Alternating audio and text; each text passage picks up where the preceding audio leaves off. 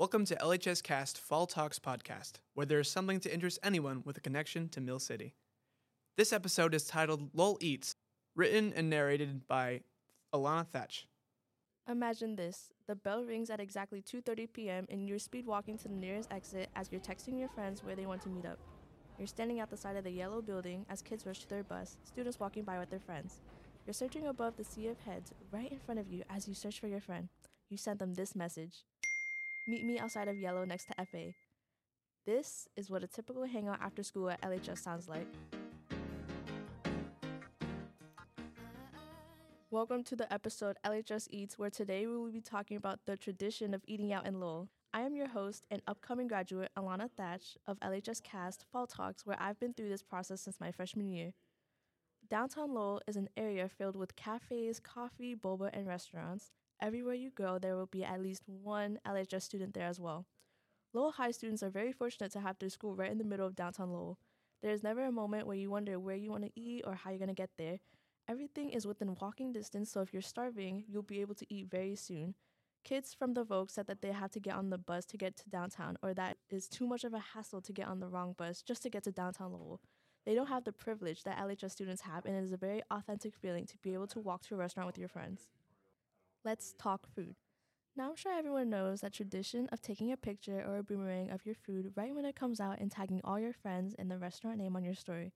You're probably going to be shaking your head as I read out this list, but this is, from what I've seen, the top five most popular places to eat out after school.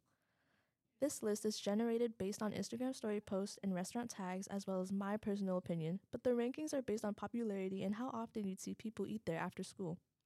For each restaurant, I will rank if they are hangout spottable, cheap, and their food quality based on their pros and cons. Number one, we have Sweet Journey. Sweet Journey is the number one go to meetup, and you know you agree with me on that. Since freshman year, I've seen students of all grades eat out for boba or shaved ice, even on the weekends. The board games and open space is what makes it the number one spot to eat at when you want to get close with your school friends. Let's get to the cons the price.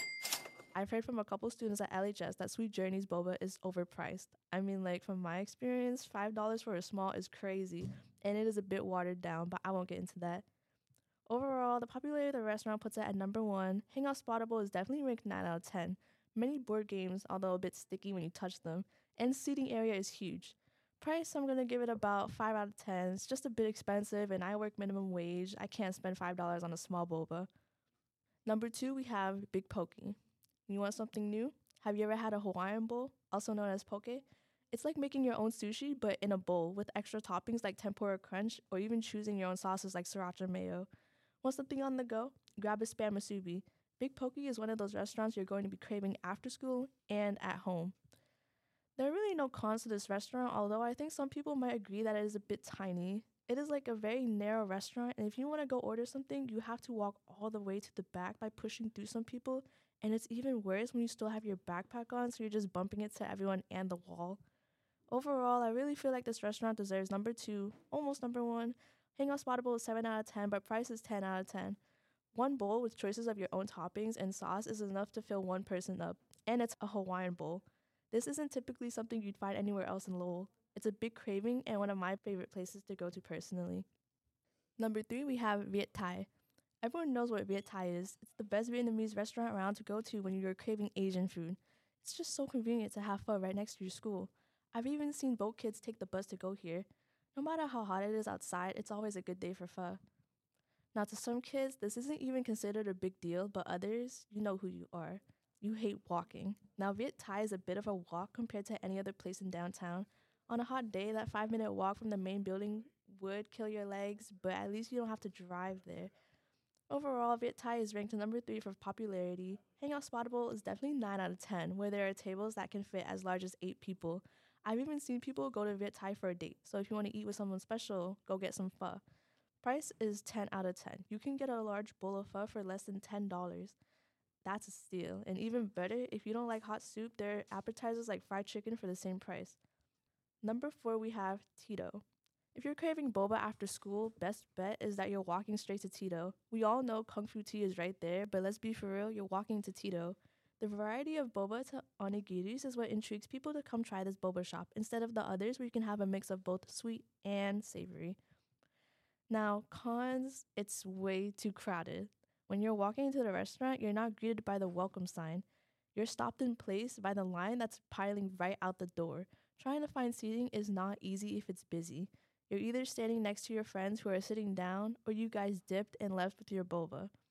Overall, the popularity of this spot puts it at number four. Tito is always crowded, but when it is way too busy, there are definitely other boba shops around.